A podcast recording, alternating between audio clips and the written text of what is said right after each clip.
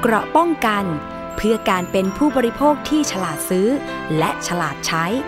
ในรายการ ภูมิคุ้มกัน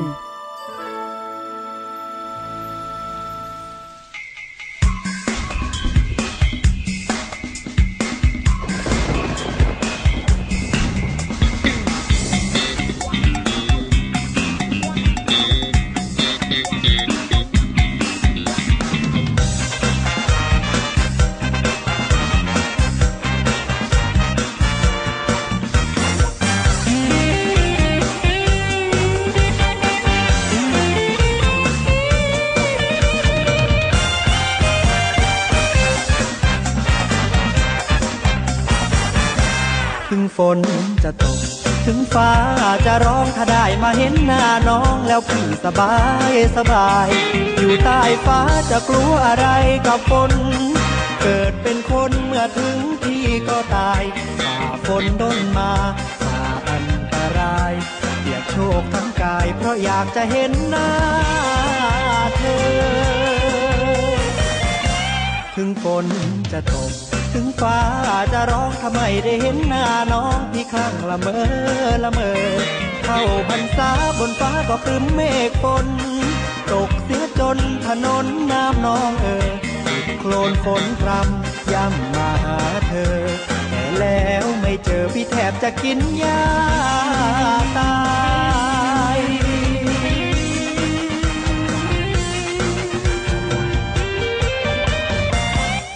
ฝนตกบ้านน้องฟ้าร้องถึงบ้านพี่ หัวใจพี่โดนขยี้ แหลกสลาย บุกน้ำยำโคลนฝ่าสายฝนมาแทบตาย น้องมาหนีตามชายไปกับสายฝนพรำถึงฝนจะตก ถึงฟ้าจะร้องพี่ไม่เคยหนีหน้าน้องไม่น่าใจดำใจดำ ต่อไปนี้อกพี่ก็คงกลัดน้องเฝ้าแต่มองฟ้าฟ้าเมื่อฝนพรำหน้าฝนทุกปี รรมเมื่อยามฝนพรำแล้วพี่จะเห็นหน้าใคร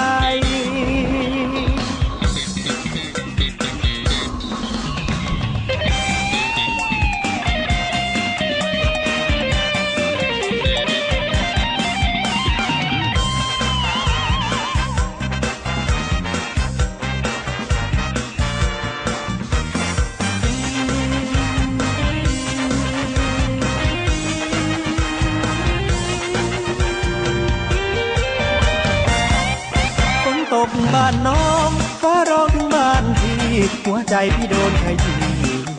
แหลกสลายบุกน้ำยำโคลนฝ่าสายฝนมาแทบตาย น้องมาหนีตามชายไปกับสายฝนพรำถึงฝนจะตก ถึงฟ้าจะร้องพี่ไม่เคยหนีหน้าน้องไม่น่าใจดำใจดำต่อไปนี้อกพี่ก็คงกลัดน้องเฝ้าแต่มองฝากฟ้าเมื่อฝนพรำ นทุกปีเกที่ระกำเมื่อยามฝนรำแล้วพี่จะเห็นหน้าใคร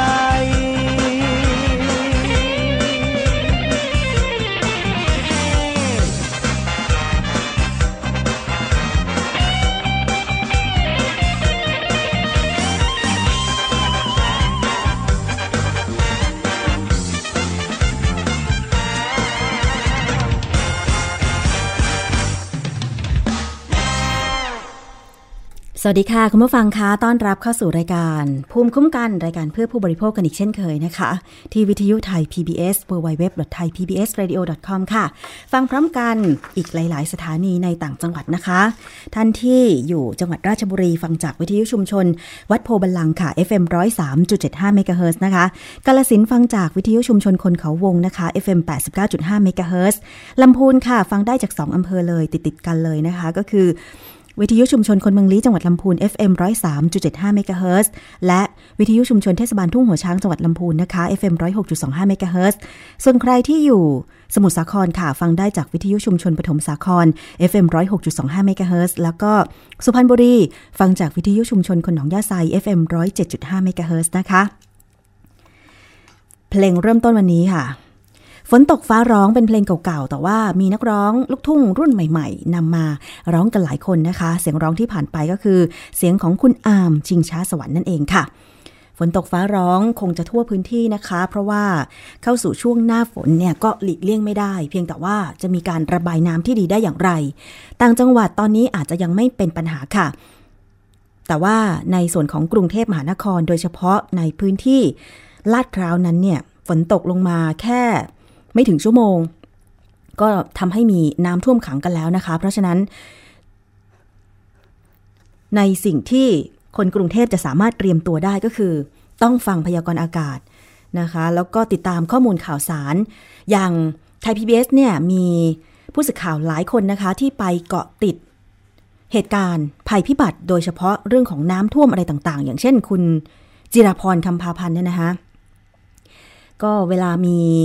เหตุการณ์นะคะฝนตกน้ำท่วมอะไรต่างๆ เธอก็ไปเกาะติดสถานการณ์รวมถึงคุณโกวิทบุญธรรมด้วย แล้วก็รายงานผ่านทาง Facebook ของวิทยุไทยพีเอ่าเฟซบุ๊กของไทย PBS นะคะ แล้วก็คุณผู้ฟังก็สามารถที่จะติดตามผ่าน Facebook ของ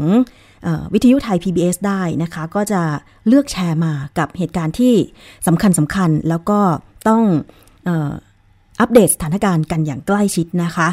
อันนี้ในส่วนของกรุงเทพใช่ไหม แต่ว่าในต่างจังหวัดก็มีค่ะ ถ้าสมมติว่ามีเหตุการณ์ต่างๆ ก็จะมีเครือข่ายของไทย PBS ในต่างจังหวัด เช่น นักข่าวพลเมือง ในครั้งที่มีน้ำท่วมจังหวัดเลยนะคะ ก็มีนักข่าวพลเมืองนี่แหละไปติดตามสถานการณ์แล้วก็ส่งภาพส่งคลิปรายงานข่าวนะคะ แล้วก็ติดตามได้ทางหน้าจอไทย PBS รวมถึง Facebook ของไทย PBS และ Facebook ของวิทยุไทย PBS ด้วยนะคะ ทุกข่าวสารค่ะ เราจะไม่ทำให้คุณตกข่าวถ้าติดตามไทย PBS นะคะอะวันนี้ กับช่วงเวลาของรายการภูมิคุ้มกัน มาติดตามในประเด็นที่พูดถึงกันมาอย่างต่อเนื่อง นั่นก็คือกระทะโคเรียคิง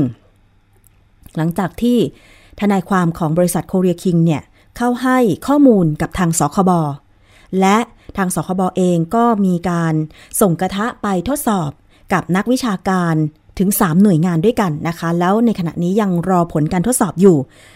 บางหน่วยนั้นก็ออกมาแล้วนะคะ อย่างเช่นนักวิชาการที่เลื่อยกระทะให้เห็นเลยว่า กระทะที่โฆษณานั้นเนี่ยมีชั้นหินอ่อนตามที่โฆษณาหรือไม่ แต่ว่าต้องรออีก ต้องรอผลอีกสองแห่งด้วยกันนะคะ ซึ่งถ้าผลออกมาครบเนี่ย เดี๋ยวทางสคบก็คงจะได้มีการถแถลงข่าว แต่ในส่วนของมูลนิธิเพื่อผู้บริโภคค่ะ ก็มีการประกาศ ว่าถ้าผู้ซื้อกระทะโคเรียคิง ไม่ว่ารุ่นใดก็ตาม คิดว่าตัวเองได้รับความเสียหาย จากการซื้อครั้งนี้ ก็สามารถไปยื่นเรื่อง ที่มูลนิธิเพื่อผู้บริโภค และมูลนิธิเนี่ยก็จะเป็นตัวแทนฟ้องให้กับ ผู้บริโภคด้วยนะคะ เป็นการฟ้องแบบกลุ่ม ซึ่งทางมูลนิธิเองก็มีการถแถลงข่าวไปนะคะ ไปฟังเสียงของตัวแทนผู้เสียหาย คุณภูวดิตชลาธรโคสิตค่ะ เหตุผลที่ ฟ้องในครั้งนี้เป็นเพราะอะไรไปฟังกันค่ะประเด็นที่คือแบบว่าคือไปตรวจร่างกายแล้วเป็น ไขมันอะไรเงี้ยครับก็เลยเราเห็นโฆษณาแล้วว่ามันไม่ต้องใช้น้ำมันเยอะอะไรเงี้ยครับก็เลยลองเพื่อที่จะซื้อว่าเพราะว่าอย่างน้อยมันก็ตัดเรื่องน้ำมันออกไปได้ดีต่อสุขภาพอะไรเงี้ยครับแต่พอผลออกมาแล้วมันเหมือนกับว่าเราเราโดนหลอกอะไรอย่างเงี้ยครับมันโดยที่บางทีเราก็ไม่รู้ว่ากระทะเนี่ยมันมีสารตรงตามคุณสมบัติเขาหรือเปล่าเนี่ยครับ คือมันต้องใช้น้ำมันนะครับ ไม่ มันถ้าไม่ใช้เลยเนี่ยคือ มันจะติดบ้างอะมันต้องใช้บ้างนะครับคือตอนแรกผมคิดว่าไม่ต้องใช้เลยนะคือโนเลยอะครับแต่มันต้องใช้อะครับแล้วโฆษณาว่าไม่ต้องใช้เลยใช่จริงต้องใช้น้ำมันใช่ด้วยครับใช่ซื้อผ่านทางออนไลน์ครับ มันจะมีเป็นเพจของเขาครับ ราคาสามพันเก้าร้อยบาทคุณสองใบคุณภูวติครับเอ่อผมถามนิดนึงว่าตอนใช้เนี่ยได้มีการเปิดไฟแรงนะเพราะว่าคุณที่โฆษณาว่า อย่าเปิดไฟแรงนะถ้าเปิดไฟแรงเนี่ยมันจะติดกระทะอ่าได้ครับผมคือผมจะทดลองเหมือนที่ คือเหมือนเด็กอะครับ ได้กระทะมาก็จะลองหมดเลยครับว่าพอได้มาปุ๊บจะลองว่าเออจะเป่าไข่เหมือนที่โฆษณาได้หรือเปล่าถ้าจะเป่าได้เนี่ยก็คือไข่สองฟองแล้วจะเป่าไม่ได้ ต้องฟองเดียว ฟองเดียวก็เป่าไม่ได้ เพราะว่ามันจะเหมือนกับมันจะไม่ขึ้นฮะผมลองแล้วมันไม่ขึ้น คือยังไงต้องใช้ แซะแซะแซะออกมาก่อนครับแต่คือถ้าฟองเดียวไม่ต้องใช้น้ำมันจริงๆครับแต่มันก็จะขอบขอบมันก็จะติดครับ เหมือนกันครับ แต่ไฟผมก็ถ้าเกิดใช้เตาอินดักชันเนี่ยต้องใช้ไฟอ่อนครับ จะไปใช้ไฟแรงไม่ได้ ถ้าใช้ไฟแรงปุ๊บเนี่ยคือกระทะมันจะร้อนไปมันจะทำให้ไข่ไหม้ติดติดต้นกระทะเลยครับไอ้ที่เขาบอกว่าที่โฆษณาว่าลื่นสามร้อยเปอร์เซ็นต์เนี่ยมันมันไม่ตรงอยู่แล้วว่ามันไม่น่าจะใช่ตรงนั้นนะครับ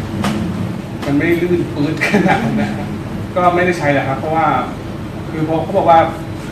มันมีเครื่องคุณสมบัติอะไรไม่ครบตามที่เขาโฆษณาเนี่ยมันบางทีแล้วคิดว่า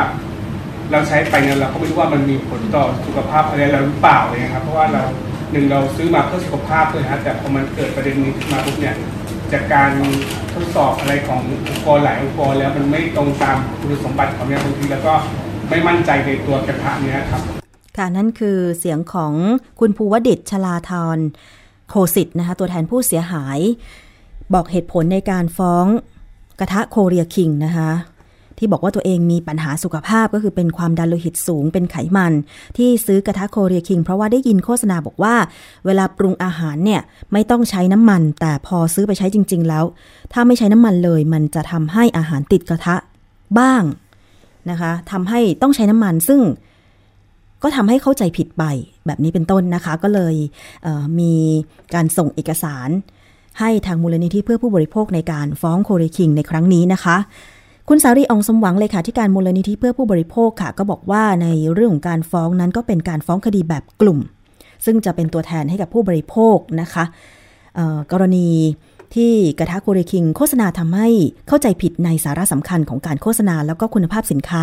ไม่เป็นไปตามที่มีการโฆษณาด้วยนะคะ ไปฟังเสียงของคุณสารีอองสมหวังค่ะ แต่ว่าในส่วนของมูลที่เนี่ยเราก็ถือว่าเราได้ทำตามขั้นตอนให้โอกาสบริษัท แล้วก็ขณะนี้เนี่ยก็เตรียมที่จะฟ้องคดีในเมื่อบริษัทไม่พร้อมที่จะเจรจานะคะก็เตรียมฟ้องคดี ขณะนี้เรามีทนายนะคะ คุณ สิทธวัฒน์พาคินสกุลพัฒนะฮะเป็นทนายอาสาของมูลที่ซึ่งขณะนี้ได้จัดเตรียมคำฟ้องนะคะ ที่จะดำเนินคดี เราก็คาดว่าเราจะฟ้องคดีให้เร็วที่สุดนะคะ แล้วก็วันอาทิตย์นี้จะมีการนัดประชุมกับคนที่มายื่นความประสงค์จะฟ้องคดีเนี่ยทั้ง 109 รายเพื่อเตรียมเอกสารต่างๆนะคะไม่ว่าจะเป็นเรื่องหนังสือมอบอำนาจ ข้อเท็จจริง เพราะว่าบางคนก็ต้องเท่าที่เราตรวจสอบเนี่ยเราก็พบว่าหลายคนเนี่ยไม่มีใบเสร็จนะคะเพราะฉะนั้นเนี่ยมันก็ต้องมีหลักฐานว่าคุณเป็นผู้ซื้อกระทะหรือเป็นผู้เสียหายจริง หรือเป็นคนที่ใช้สินค้า หลายคนก็อาจจะเป็นคนใช้สินค้านะคะเพราะฉะนั้นตรงนี้ก็คงจะดำเนินการต่อไปค่ะ คือหนึ่งต้องเรียนอย่างนี้นะคะว่าการฟ้องคดีแบบกลุ่มเนี่ย ก็คือว่าคนที่ฟ้องคดีเราฟ้องคดีแบบกลุ่มเนี่ย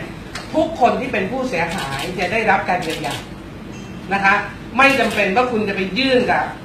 สคบหรือไม่ หรือมายื่นกับมูลที่หรือไม่ดิฉันให้ตัวเลขนิดหนึ่งก็ได้นะฮะว่า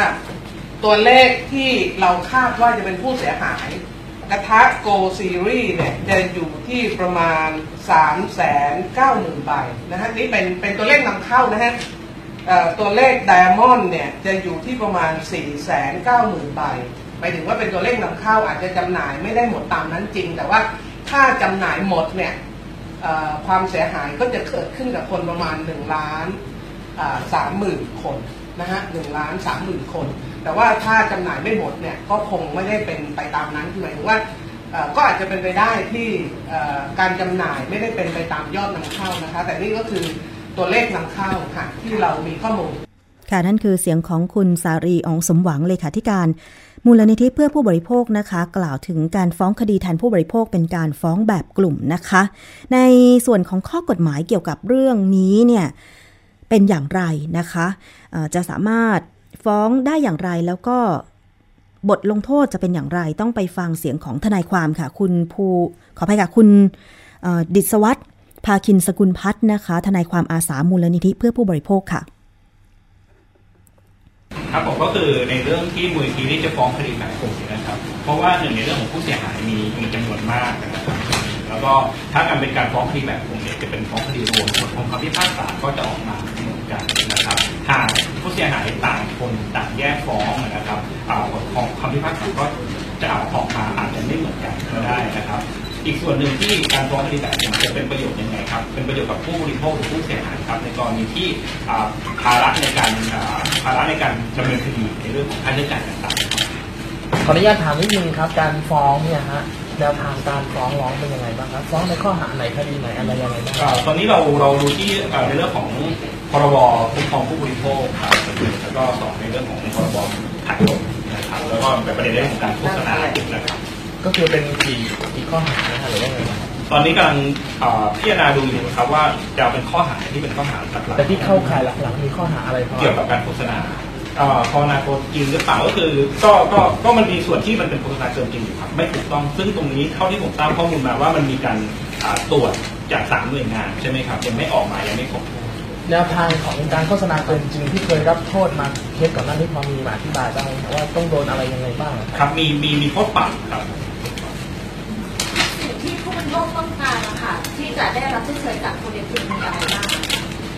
ก็คือหนึ่งเป็นการเยียวยาในสิ่งที่ผู้ผู้บริโภคได้ได้ได้เสียไปนะครับในเรื่องของจำนวนเงินที่มีการซื้อไป แล้วผมได้รับทราบข้อมูลจากว่าในเรื่องของการการซื้อกระทะโคเดชิงเนี่ยมีมีจุดมุ่งมีมีมีมีวัตถุประสงค์ในการซื้อที่แตกต่างกันนะครับหนึ่งเพื่อหนึ่งในเรื่องของโฆษณาในเรื่องของที่มีการให้เห็นว่าสรรพคุณนี้มี นะครับแล้วเมื่อกี้ผมเพิ่งได้รับทราบข้อมูลว่ามีมีเกี่ยวกับเรื่องสุขภาพด้วย เพราะว่ามันมีผู้บริโภครายหนึ่งบอกว่ามีปัญหาเรื่องสุขภาพไม่ไม่ไม่ได้ใช้น้ำมัน ก็เห็นโฆษณากระทะนี้ก็เลยคิดว่าน่าจะน่าจะเป็นประโยชน์กับตัวสุขภาพของผู้บริโภคค่ะ นั่นคือเสียงของทนายความนะคะ คุณสิทธวัฒน์ภาคินสกุลพัฒน์ที่กล่าวถึงบทลงโทษนะคะของการฟ้องครั้งนี้ จะเป็นอย่างไรต่อไปคงจะต้องติดตามกันต่อนะคะ เพราะว่า ก่อนที่จะมีการถแถลงเนี่ยทางมูลนิธิเพื่อผู้บริโภคได้เชิญ ผู้บริหารของโคเรียคิงประเทศไทยเนี่ยเข้ามาไกล่เกลี่ยกับผู้บริโภคที่ส่งเอกสารหลักฐาน ไปที่มูลนิธิเพื่อผู้บริโภคจำนวน 109 ราย เพื่อให้มาเจรจา เยียวยาความเสียหายกันนะคะ ว่าสิ่งที่ผู้บริโภคต้องการคืออะไร แต่ปรากฏว่าพอทางผู้บริหารของโคเรียคิงประเทศไทยไม่ได้มาตาม คำเชิญเนี่ยนะคะ ก็จึงจะต้องมีการดำเนินการฟ้องแบบกลุ่มนะคะ กันต่อไปแต่ว่าจะมีการฟ้องขึ้นเมื่อไหร่ ทางคุณนฤมลเมฆบริสุทธิ์หัวหน้าศูนย์พิทักษ์สิทธิผู้บริโภค ก็บอกว่าน่าจะภายในเดือนมิถุนายน 2560 นี้นะคะ แล้วนอกจากนี้ค่ะมูลนิธิก็ยังได้มีหนังสือไปยังกรมศุลกากร เพื่อขอข้อมูลจำนวนสินค้าและราคานำเข้าของสินค้าดังกล่าว เพื่อประกอบการดำเนินคดี และระหว่างนี้ก็อยู่ในช่วงของการรวบรวมหลักฐานต่างๆ เพื่อจัดทำคำฟ้องคดีแบบกลุ่มด้วยนะคะ นอกจากนี้ในตลาดก็ยังพบว่ามีสินค้าอื่น ๆ ที่ใช้กลยุทธ์ ในการตั้งราคาปลอม แล้วค่อยลดลงมา สร้างแรงจูงใจในการซื้อสินค้าอื่น เช่น เครื่องออกกำลังกาย เครื่องสำอาง สินค้าต่างๆ ที่นำเสนอขายผ่านสื่อวิทยุโทรทัศน์ ที่ยังมีการโฆษณาในลักษณะนี้อยู่ ไร้การควบคุม แล้วก็กำลังแพร่หลายในสื่อสังคมออนไลน์ด้วยนะคะ ซึ่งหน่วยงานรัฐที่เกี่ยวข้องเนี่ยก็ควรจะมีการเข้มงวดในการตรวจสอบโฆษณาเหล่านี้ก่อนออกสู่สายตาของผู้บริโภคเป็นยังไงคะคุณผู้ฟังเกี่ยวกับเรื่องของการโฆษณาสินค้า บางคนก็บอกว่า เราพอจะทราบราคาอยู่แล้ว ไม่ได้คิดว่ามันจะ มีราคาสูงเหมือนที่เขาโฆษณาเป็นหมื่นหมื่นบาทหรอก เพียงแต่ว่าเราพอใจในราคาที่ลดลงมาแล้ว แล้วก็คุณสมบัติที่บอก เมื่อซื้อมาใช้ก็ไม่ได้เกิดปัญหาอะไร ส่วนใครที่เกิดปัญหาก็คงจะต้องไป เรียกร้องตามกระบวนการขั้นตอนแบบนี้แหละค่ะนะคะ อันนี้เป็นแค่หนึ่งกรณีของผู้บริโภคในเมืองไทยเกี่ยวกับกระทะโคเรียคิงนะคะ ยังมี รายละเอียดอื่นๆ อีกต้องรอติดตามกันนะคะ เอาละค่ะคุณผู้ฟัง ตอนนี้เราไปพักฟังเพลงกันก่อนนะคะ แล้วเดี๋ยวช่วงหน้าเนี่ย มีประเด็นเรื่องของการเลือกซื้อคอนโดอย่างไรให้ได้ทำเลดี อ่า ใครที่กำลังมองหาที่อยู่อาศัยโดยเฉพาะคอนโดมิเนียม ซึ่งอาจจะเหมาะกับการใช้ชีวิตของคนรุ่นใหม่ที่อยู่ในเมืองใหญ่ จะซื้ออย่างไรให้ได้ทำเลดีนะคะ แล้วก็รวมถึงมีปัญหาร้องเรียนเรื่องบ้านจัดสรรสร้างไม่ได้มาตรฐาน โดยเฉพาะ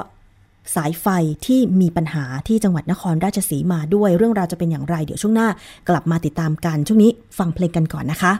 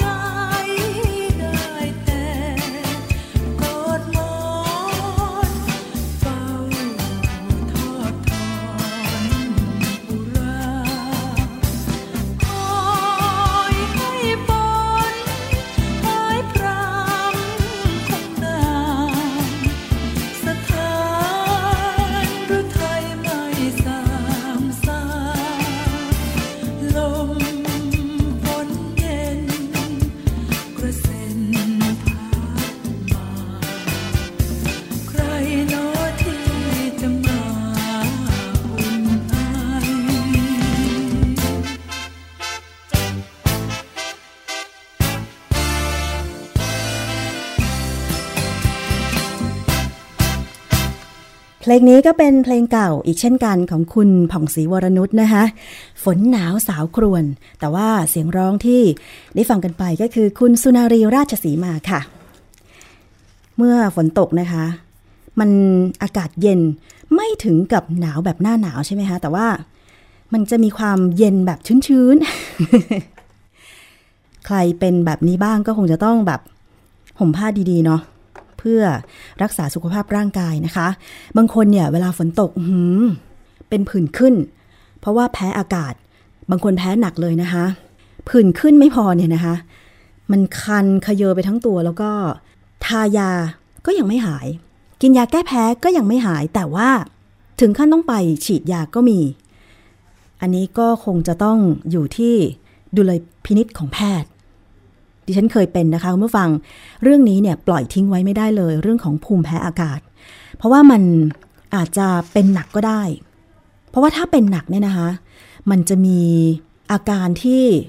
เราไม่สามารถที่จะควบคุมได้เลยอะค่ะ เขาบอกว่าถ้าแพ้มากๆ อาจจะถึงขั้นแบบหนักเลยอะอย่างดิฉันเคยเป็นภูมิแพ้อากาศ ตอนนั้นเนี่ยไปอยู่ที่จังหวัดเลยนะคะ แล้วฝนตกเจ็ดวันเจ็ดคืนเลยค่ะ แบบ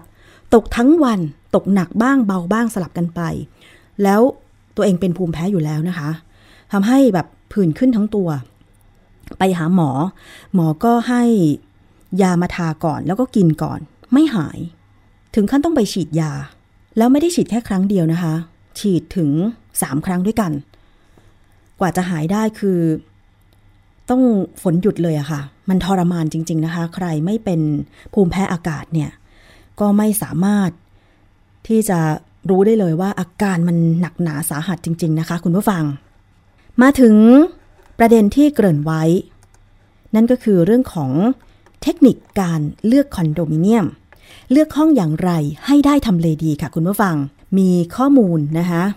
จากเว็บไซต์ไปดูบ้าน เห็นว่าเป็นประโยชน์น่าสนใจสำหรับใครที่ตอนนี้กำลังมองหาคอนโดเพื่อพักอาศัย หรือแม้แต่คอนโดเพื่อการลงทุน ถามว่าคอนโดไหนเหมาะกับใครมากที่สุด แน่นอนนะคะว่าหนุ่มสาว คนโสด คนวัยทำงาน หรือคู่รักที่เพิ่งแต่งงานรวมไปถึงครอบครัวขนาดย่อม ถึงขนาดที่ต้องการลดภาระรายจ่าย เพราะว่าบางคนเนี่ยอาจจะเพิ่งเริ่มทำงานก็เลยยังไม่มีเงินก้อนในการที่จะไปซื้อบ้านเดี่ยวหรือว่าทาวน์เฮาส์อยู่ แล้วก็บางคนนั้นอาจจะต้องการความคล่องตัวในการใช้ชีวิตประจำวัน อีกอย่างหนึ่งเหตุผลที่หลายคนเลือกคอนโดมิเนียม เพราะว่าจะทำความสะอาดได้ ง่าย เพราะว่ามีพื้นที่ไม่มากนะคะ อย่างบางคนบอกว่า การทำความสะอาดบ้านยิ่งบ้านหลังใหญ่เนี่ยเหนื่อยมากเลย จะให้กวาดถูทุกวันเนี่ยเป็นไปไม่ได้ เดือนหนึ่งหรือสัปดาห์หนึ่งอาจจะต้องมากวาดสักครั้งหนึ่ง นี่ก็มากที่สุดแล้วนะคะ เพราะว่าบ้านเนี่ยมันกว้างมาก แต่ว่าถ้าคุณซื้อคอนโดมิเนียม พื้นที่มันไม่กว้างมาก จะกวาดถูทุกวันก็ได้ ส่วนมากตอนนี้คอนโดมิเนียมเนี่ยก็มักจะสร้างประมาณนะคะ 25 ตารางเมตรขึ้นไป จนถึง 60 ตารางเมตร อันนั้นก็อาจจะเป็นห้องชุดมี 2 ห้องนอน 3 ห้องนอนก็ว่ากันไป แต่ส่วนมากตอนนี้ก็จะเป็น 1 ห้องนอน 1 ห้องรับแขก พื้นที่ก็ราวๆนั้นแหละค่ะ 30 ตารางเมตร ซึ่งก็ไม่กว้าง แต่ว่าก็อยู่คนเดียวหรือ 2 คนเนี่ยกำลังดีเลยนะคะทำความสะอาดก็ง่ายด้วย จากห้องรับแขกเดินไม่กี่ก้าวก็ถึงห้องครัว อะไรอย่างเงี้ยนะคะ หรือว่าเปิดประตูไปก็ถึงห้องนอนเลย แต่ถ้าหากเป็นบ้านหลาย ๆ ชั้นเนี่ยก็อาจจะต้องเดินขึ้นลงบันไดสองชั้นสามชั้นอะไรอย่างเงี้ยนะคะทาวน์โฮมก็ตอนนี้นิยมสร้างเป็นสามชั้นก็มี การเลือกชั้นของคอนโดอะจะเลือกแบบไหนดีคะจะชั้นล่างสุดชั้นบนสุดหรือกลางๆ ผู้ที่เขียนบทความนี้ค่ะ มีความเห็นบอกว่า เอาเป็นว่าไม่อยากอยู่ห้องชั้นล่างๆ ขอให้ได้ใช้บริการลิฟต์พอหอมปากหอมคออะ ยังไงล่ะ จริง ๆ แล้วไม่ค่อยเกี่ยวกับเรื่องลิฟต์เท่าไหร่นะคะเขาบอกว่ามันเป็นความชอบส่วนตัว ในการที่จะเลือกห้องชั้นล่างชั้นกลางหรือชั้นบน แต่ที่สำคัญยิ่งสูงก็จะยิ่งเห็นวิวทิวทัศน์ที่มองออกมาจากนอกระเบียง ซึ่งก็จะมองเห็นได้กว้างไกลนะคะ ดังนั้นค่ะ ห้องที่อยู่ในตำแหน่งสูงสูงชั้นสูงสูงขึ้นไปเนี่ย ราคาจะยิ่งเพิ่มสูงขึ้น เพราะว่า จะได้มองเห็นวิวด้วยอะไรด้วยนะคะ แต่ดิฉันมีข้อมูลเพิ่มเติมค่ะอย่างนี้ ดิฉันเองก็อยู่คอนโดมิเนียมนะคะ ในตอนที่ไปเลือกซื้อเนี่ยเราดูทุกชั้นเลย ชั้น 1 ถึงชั้น 8 แล้วก็ดูทิศทางตะวันออกหรือตะวันตก ลมมาทางไหน ถ้าเป็นอาคารที่หันหน้าเข้าหากัน เช่น โครงการหนึ่งเนี่ยมีอาคารสองแถว ก็ต้องดูว่ามันบังลมกันหรือไม่ มันบังแดดกันหรือไม่นะคะ อันนี้ถ้าเอาเข็มทิศไปวัดได้ ไปวัดด้วยเนี่ยจะดีมาก อย่าไปกลัวใครเขาว่านะคะ คุณผู้ฟัง เพราะว่ามันเป็นสิทธิ์ของเรา แล้วก็อย่าไปดูคอนโดหรือเลือกซื้อที่อยู่อาศัย แค่ครั้งเดียว เช่น เราชอบโครงการนี้ อย่าไปดูครั้งเดียวค่ะ แล้วตัดสินใจซื้อ ต้องไปดูอย่างน้อยๆ เนี่ยสี่ครั้งขึ้นไปนะคะ แล้วก็ต้องไปต่างช่วงเวลา ไม่ใช่ไปเฉพาะกลางวัน ต้องไปตอนเย็นด้วยนะ เพราะอะไรรู้ป่ะเเพราะอะไรรู้ไหมคะ เพราะว่า เราจะได้รู้สภาพการจราจรโดยรอบ โครงการนั้นว่าเป็นอย่างไรรถติดมากไหม ถ้าติดแล้วมีซอยทางลัด ทางออกอย่างไร จะได้รู้นะคะ แล้วก็ยิ่งถ้าไปช่วงแบบฝนตกได้ก็จะดี ทั้งแดดออกฝนตกเนี่ยเราจะได้รู้นะคะว่า น้ำมันท่วมขังไหม อันนี้สำคัญนะคะ คุณผู้ฟัง เรื่องของทิศทางลมและแดดอะอย่างที่เกริ่นไปนะคะ ควรจะคำนึงถึงทิศทางลมเป็นอันดับแรก เพราะว่าอยู่คอนโดมิเนียมเนี่ยอยู่ในห้องสูงๆ เป็นห้องสี่เหลี่ยม ถ้าไม่มีช่องรับลมหรือลมไม่เข้าเลยเนี่ย ถือว่าเป็นห้องที่เป็นมุมอับ มันจะทำให้ห้องของเราเนี่ยนะคะ มีกลิ่นที่ ไม่พึงประสงค์ เพราะว่าไม่มีอากาศถ่ายเท แสงแดดก็ควรที่จะส่องเข้ามาในห้องได้บ้าง ไม่ใช่ทั้งหมดนะคะ อย่างเช่น ช่วงเช้าเจ็ดโมงเช้า ควรจะส่องมาในห้องบ้าง เพื่อว่าจะได้เป็นการฆ่าเชื้อโรคไปในตัวสำหรับเมืองไทยเราเนี่ย ลมจะเข้าทางทิศใต้ หรือตะวันออกเฉียงใต้ ยาวนานหน่อย ตลอดเกือบทั้งปี ก็ให้เลือกฝั่งระเบียงรับลมทางทิศนี้ ระเบียงควรอยู่ทางทิศใต้หรือตะวันออกเฉียงใต้นะคะ ถ้าหากคอนโดอยู่ติดทะเล เขาก็เรียกว่าเป็นทิศลมทะเลนั่นเอง ซึ่งเมื่อมันเป็นทิศรับลมเนี่ย ลมก็จะได้พัดเข้าห้องเราตลอดทั้งปีนะคะ หากชอบลมหน้าหนาวก็ให้เลือกทางทิศเหนือก็ได้ การซื้อคอนโดเนี่ยควรจะพิจารณา ใส่ใจเรื่องของระเบียงด้วย เพราะว่า หน้าบ้านของคอนโดและบ้านเดี่ยวหรือทาวน์เฮาส์เนี่ยต่างกันนะคะ หน้าบ้านของคอนโดไม่ใช่ประตูค่ะ หน้าบ้านของคอนโดก็คือ ระเบียงและประตูที่ออกไปนอกระเบียง มันต่างกันนะคะ เพราะว่าคอนโดเนี่ยส่วนมากจะมีหันหน้าเข้าหากัน หรือถ้าเป็นคอนโดชั้นล่างที่มีแถวเดียวก็ไม่เจอกับใครเลยอาจจะไปเจอกับที่จอดรถอะไรอย่างเงี้ย นะคะ เพราะฉะนั้นเลือกคอนโดต้องเลือกทิศ และใส่ใจเรื่องของระเบียง รับลมรับแดดด้วย เพราะมันจะต่างกับบ้าน แต่ถ้าเป็นบ้านหรือทาวน์เฮาส์ทาวน์โฮมเนี่ย ทิศทางของประตูนั้นสำคัญประตูเข้าบ้านนะนะคะ แล้วก็เรื่องของแดดที่บอกว่าจะต้องให้แดดเข้าห้องได้บ้าง แต่ไม่ใช่ แดดเข้าห้องทั้งวัน เพราะว่าประเทศไทยตั้งอยู่ใกล้เส้นศูนย์สูตร ซึ่งจะมีอากาศร้อน แล้วก็แดดตอนบ่ายก็ร้อนมาก ไม่ใช่เล่นๆเลยนะคะ บางทีเนี่ยอาจจะต้องมีม่านมีอะไรบังในช่วงที่ แดดร้อนจัดๆ ระเบียงหันรับทิศตะวันตกนี่ร้อนพอตัวเลยนะคะ หลายคนก็อาจจะต้องยอมร้อนเพื่อแลกกับวิวสวยๆ แต่ก็เป็นส่วนน้อย แต่บางที งบประมาณในการซื้อคอนโดของเราอาจจะจำกัด เพราะมันมีข้อแตกต่างกัน ใครที่เคยไปเลือกคอนโดคงจะทราบกัน ว่าห้องทางทิศตะวันออกจะแพงกว่าห้องทางทิศตะวันตก มันเป็นเรื่องปกติอยู่แล้ว บางคนถ้ายอมที่จะให้ระเบียงอยู่ทิศตะวันตกก็คงจะต้องมีวิธีการแก้ไขอย่างไร ไม่ให้แดดและไอร้อนนั้นเข้ามาในตัวห้องได้ อย่างเช่น การ ติดผ้าม่าน หรือการทำกระจก ที่เป็นกระจกกันความร้อน อันนี้ก็พอช่วยได้ ไม่ใช่ว่าห้องทางทิศตะวันตกจะไม่ดีเสมอไป หรือข้างห้องของเรา อาจจะเป็นริมรั้วของคอนโดอาจจะมีต้นไม้ใหญ่ปลูกอยู่ ซึ่งพอแดดมาทางทิศตะวันตก อาจจะพอบังได้ ซึ่งหลาย ๆ โครงการให้ความสำคัญกับตรงนี้ อันนี้ก็ลองพิจารณากันดูนะคะ แต่ว่าถ้าเป็นไปได้ งบประมาณเพียงพอ มีทางเลือก ส่วนมากเขาก็จะเลือกห้องที่มีระเบียง หันไปทางทิศตะวันออก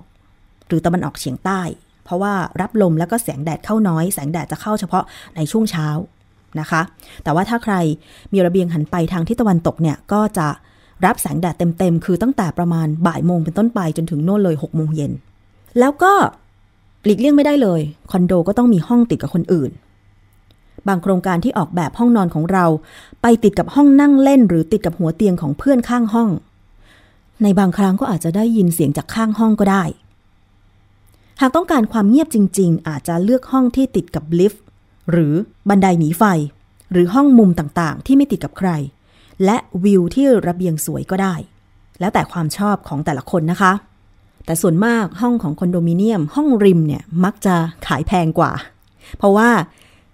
มันมีผนังที่ติดกับห้องอื่นเพียงแค่ด้านเดียวทำให้ลดเสียงรบกวนได้เยอะ หรือแม้แต่เสียงของการเดินผ่านไปผ่านมาเนี่ย ก็จะมีน้อย อันนี้ก็แล้วแต่นะคะ ฟังก์ชันต่างๆ ภายในห้องเลือกอย่างไร ปัจจุบันคอนโดตามโครงการต่างๆ มีให้เราเลือกหลายขนาด ดังนั้นนะคะ ก่อนตัดสินใจเลือกซื้อต้องทำการบ้านสักนิดนึงสำหรับห้องภายในโครงการนั้นตอบสนองความต้องการของเราได้หรือไม่ อย่างเช่นถ้ามีสมาชิกในบ้านหลายคนอาจจะต้องเลือกคอนโดมิเนียมที่มีสองห้องนอน หรือถ้าเป็นห้องชุดอะบางทีเขาอาจจะมีสามห้องนอนก็ได้นะ แต่ว่าราคาก็จะสูง อันนี้มันก็จะตอบโจทย์ที่ว่า บางคนต้องการทำเลที่อยู่ในเมือง ก็ต้องยอมจ่าย เห็นราคาคอนโดมิเนียมในเมือง โดยเฉพาะใจกลางกรุงเทพหลาย ๆ โครงการเนี่ยนะคะ ราคาหลักสิบล้านขึ้นไปทีเดียว แล้วก็เรื่องของระบบป้องกันอัคคีภัยภายในคอนโด อันนี้สำคัญอีกเช่นกัน จะมองข้ามไปไม่ได้เลยนะคะ มีกฎระเบียบการใช้อุปกรณ์ต่างๆ ภายในคอนโด ซึ่งเชื่อว่านิติบุคคลแต่ละคอนโดมิเนียมนั้น ต้องมีกฎระเบียบออกมาเพื่อป้องกัน การเกิดไฟไหม้ เช่น ห้ามใช้เตาแก๊ส ไม่ว่าจะเป็นเตาแก๊สปิกนิก หรือว่าเตาแก๊สแบบขนาดใหญ่ เพราะการใช้แก๊สในการทำอาหาร มันจะฟุ้ง กระจายไปในอากาศ เราไม่สามารถรู้ได้เลยว่าแก๊สนั้นจะรั่วเมื่อไหร่ แล้วความเสี่ยงในการที่จะเกิดไฟไหม้นั้นเนี่ยก็มากด้วย เพราะว่า ความเสี่ยงก็คือ ถ้าเป็นบ้านเดี่ยว ไฟไหม้บ้าน มันไม่ได้มีผนังติดกับใคร อาจจะไหม้หลังนั้นหลังเดียว แต่ถ้าเป็นทาวน์โฮมหรือทาวน์เฮาส์มีผนังด้านซ้ายขวาสองด้าน คอนโดมิเนียม ติดด้านซ้าย ติดด้านขวา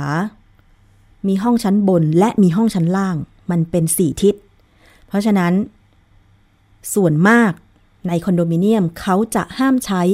เตาแก๊สในการประกอบอาหารในการปรุงอาหาร จะใช้ได้ก็อนุโลมอย่างเช่น เตาไฟฟ้า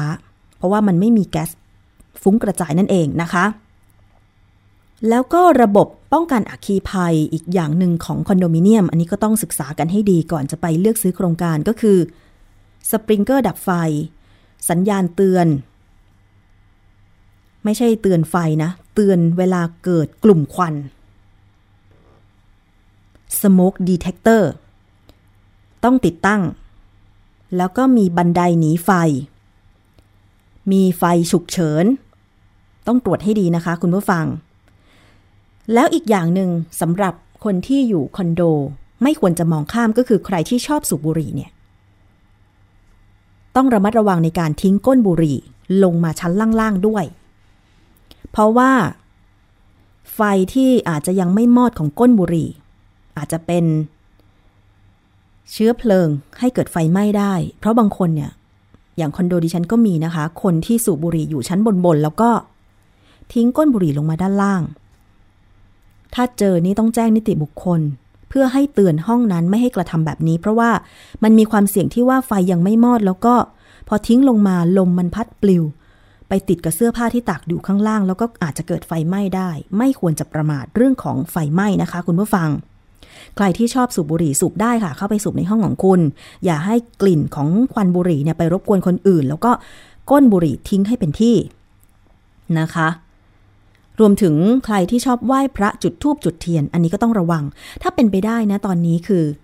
เขาจะมีเทียนแบบเป็นเทียนไฟฟ้า ใช่ไหมคะ ส่วนธูปนั้นเนี่ย ถ้าจุดไม่มากก็อาจจะไม่ค่อยผลกระทบเท่าไหร่ แต่ว่าไม่จุดจะดีกว่า เพราะว่ามันมีความเสี่ยงเวลา ธูปมันไหม้หมด แล้วก็มันฟุ้งกระจายไปที่รอบๆที่เราปักทูบอะค่ะ บางทีมันก็อาจจะยังไม่มอด มันก็เสี่ยงกับไฟไหม้ได้เหมือนกัน อันนี้คือเรื่องของการป้องกันอัคคีภัยหรือไฟไหม้ในคอนโดมิเนียม ซึ่งใครที่คิดจะซื้อคอนโดอยู่อาศัยเนี่ยต้องปฏิบัติตาม มันเป็นกฎหมายคือพรบอาคารชุดเลยนะคะ แล้วส่วนมากเนี่ยเรื่องของข้อบังคับอาคาร ของโครงการต่างๆเนี่ยก็จะอิงมาจากกฎหมายฉบับนี้ อันนี้ก็เป็นเทคนิคในการเลือกห้องในโครงการคอนโดมิเนียม เพื่อประกอบการตัดสินใจ ใครหลายคนที่อยากจะมีคอนโดมิเนียมเป็นของตัวเอง แล้วก็อาจจะเลือกความสะดวกสบาย เพราะว่าถ้าจะไปตัดสินใจซื้อทาวน์เฮาส์ทาวน์โฮมหรือว่าบ้านเดี่ยวเนี่ย ปัจจุบันนี้ในกรุงเทพคงจะต้องออกไปซื้อในชานเมืองมาก ๆแล้ว อย่างเมื่อก่อนเนี่ยคำว่าชานเมือง สมมุติทำงานอยู่ สีลมคำว่าชานเมืองเมื่อก่อนคือ แถวดอนเมืองหลักสี่ใช่ไหม แต่ตอนนี้ไม่ใช่แล้ว ดอนเมืองหลักสี่กลายเป็นรถติด แต่ว่าชานเมืองมากๆตอนนี้ โน่นเลยกระเถิบไป ออกไปนอกรังสิตปทุมธานีเลยนะ หรือแม้แต่โน่นเลยสุวินทวงศ์เลยนะคะ ตอนนี้แถวมีนบุรีรามคำแหงนี่ หมู่บ้านจัดสรรก็เยอะ รถราก็เยอะ โรงเรียนนานาชาติก็เยอะ กลายเป็นกลางเมืองไปแล้วค่ะ ชานเมืองจะกระเถิบออกไปเรื่อย ๆ เพราะว่าขยายตัวสูงนะคะ นี่คือเทคนิคการเลือกซื้อคอนโดและการเลือกห้อง เอามาฝากกันนะคะ แต่ว่ามีอีกเรื่องหนึ่งที่เป็นปัญหาไทย PBS เพิ่งนำเสนอไปก็คือ มีเจ้าของบ้าน จากโครงการเดอะเวนิสพาร์คจังหวัดนครราชสีมาค่ะ ร้องเรียนต่อสื่อมวลชนเกี่ยวกับปัญหาในบ้านก็คือปัญหาระบบสายไฟฟ้าที่ไม่ได้มาตรฐาน และมีรอยรั่วซึม หลังจากแจ้งให้เจ้าของโครงการมาแก้ไขนานกว่า 3 เดือน แต่ยังไม่มีความคืบหน้า ไปฟังรายงานเรื่องนี้จากผู้สื่อข่าวไทย PBS ค่ะ นี่เป็นร่องรอยบนฝ้าเพดานค่ะ การเดินสายไฟไม่ได้มาตรฐาน ก็ทำให้กลุ่มผู้ซื้อบ้านโครงการ The Venice Park ถนนเฉลิมพระเกียรติตำบลในเมืองอำเภอเมืองนครราชสีมา ร้องเรียนต่อสื่อมวลชนค่ะ เพราะหลายคนบอกว่าเกรงจะเกิดไฟฟ้าลัดวงจรแล้วก็ไฟไหม้ ซึ่งเคยแจ้งให้เจ้าของโครงการแก้ไขปัญหาแล้ว แต่ว่าผ่านมา 3 เดือนไม่มีความคืบหน้าผู้เสียหายคนหนึงบอกนะคะว่าซื้อบ้านราคาประมาณ 11 ล้านบาท ตั้งแต่ปี 2556 และพบปัญหาอุปกรณ์ภายในบ้านชำรุด ทั้งประตู หน้าต่าง รวมไปถึงฝ้าเพดาน มีน้ำรั่วซึมไปทั่ว เจ้าของโครงการเคยส่งช่างเข้ามาตรวจสอบค่ะ มีการเจาะฝ้าเพดานจนเสียหายหลายจุด แต่ว่าท้ายที่สุดไม่พบรอยรั่วซึม แล้วก็ทำให้ผู้ได้รับผลกระทบเนี่ยค่ะ เกิดขึ้นหลายหลังไม่ใช่หลังนี้หลังเดียวนะคะ ช่างเขาก็แบบทำไม่ได้ เขาก็ทำไปเท่าที่เขาทำได้ เขาก็เก็บเงินเราไป คือเหมือนระบบไฟมันมันไม่ได้เรื่องตั้งแต่ตั้งแต่สร้างคือแล้วมันมีปัญหาที่รากฐานแล้วค่ะ อืม เพราะฉะนั้นเนี่ยตอนเนี้ยถ้าหากเขาจะแก้แต่ละบ้านนะ เท่าที่คิดนะ เพราะว่าไม่รู้ไม่มีความรู้ คิดว่าน่าจะเป็นแบบว่าต้องรื้อต้องทุบต้องอะไรเนี่ยทุกบ้านอาจจะต้องโดนเลยนะ ถ้าหากจะทำอะคิดว่าอย่างนั้นนะคะ ล่าสุดค่ะกลุ่มผู้ซื้อบ้านอยู่ระหว่างหารือเจ้าของโครงการ ซึ่งหากยังไม่มีความชัดเจนก็จะนัดรวมตัวการประท้วงในวันเสาร์นี่แหละค่ะโดยโครงการหมู่บ้านเดเวนิสพาร์คจังหวัดนครราชสีมา มีบ้านพักอาศัยราคาตั้งแต่ 4 ล้านบาทไปจนถึง 12 ล้านบาท รวมทั้งหมดบ้านในโครงการกว่า 180 หลังคาเรือนค่ะ โอ้โห คุณผู้ฟัง ราคาไม่ใช่ถูกๆนะคะสำหรับโครงการนี้ หลังละเป็น 10 ล้านบาทเลยทีเดียว ซึ่งเสียงจากในรายงานก็คือเสียงของเจ้าของบ้านล่ะค่ะ ที่เธอเองก็บอกว่า ร้องเรียนให้ช่างมาซ่อมแล้วเนี่ยนะคะ โครงการก็ส่งช่างมาซ่อมแต่แก้ไขปัญหาไม่ได้ แถมยังเก็บเงินไปอีก ก็ไม่รู้จะว่ายังไงล่ะนะคะ ผู้เสียหายท่านนี้ก็กลุ้มใจแหละนะคะ ก็ติดตามความคืบหน้ากันต่อไปค่ะว่า จะมีการรวมตัวกันของเจ้าของบ้านหลาย ๆ หลัง จากโครงการเดอะเวนิสพาร์คจังหวัดนครราชสีมาเพื่อร้องเรียนให้มีการ ซ่อมแซมชดเชยเยียวยา มันก็ไม่ใช่ถูกๆนะคะ ถ้าระบบไฟฟ้าภายในบ้านจะมีปัญหาเนี่ย มันก็เสี่ยงกับการช็อต การเกิดไฟไหม้ตามมาด้วย ซึ่งโครงการนี้เนี่ยตอนเปิดตัวนะคะ ยิ่งใหญ่มากเลยนะคะตั้งแต่ปี 2554 เนี่ย เรียกว่าเป็นโครงการของเศรษฐี เมืองโคราชเลยก็ว่าได้นะคะเพราะตัวโครงการโอ้โหตั้งหลายพันล้านเนี่ยพันสองร้อยล้าน บ้านแต่ละหลังนะคะ ใหญ่โตมาก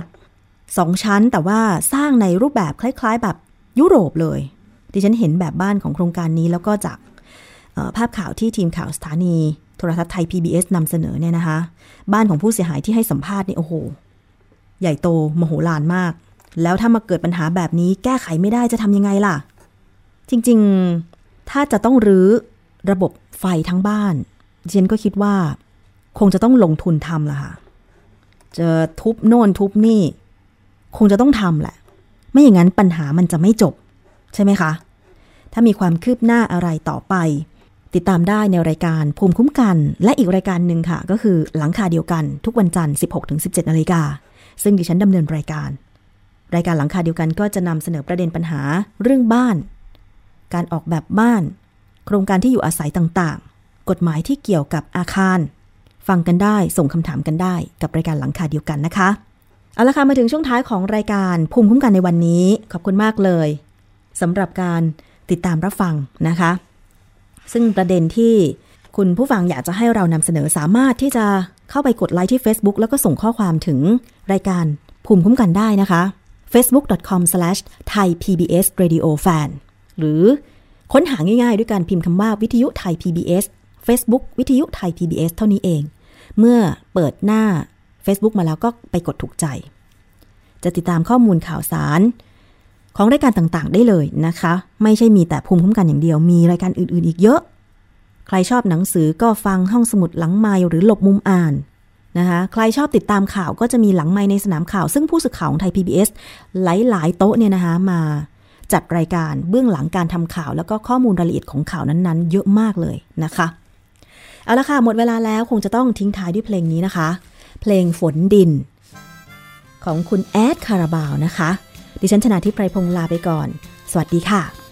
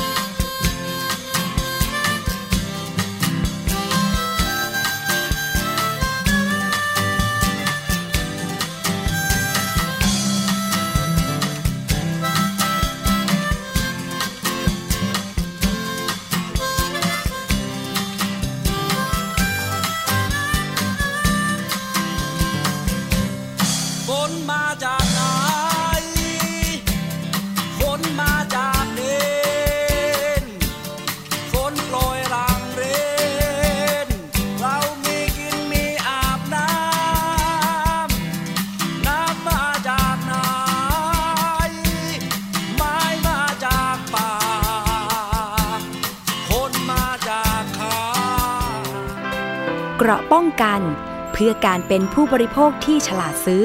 และฉลาดใช้ ในรายการ ภูมิคุ้มกัน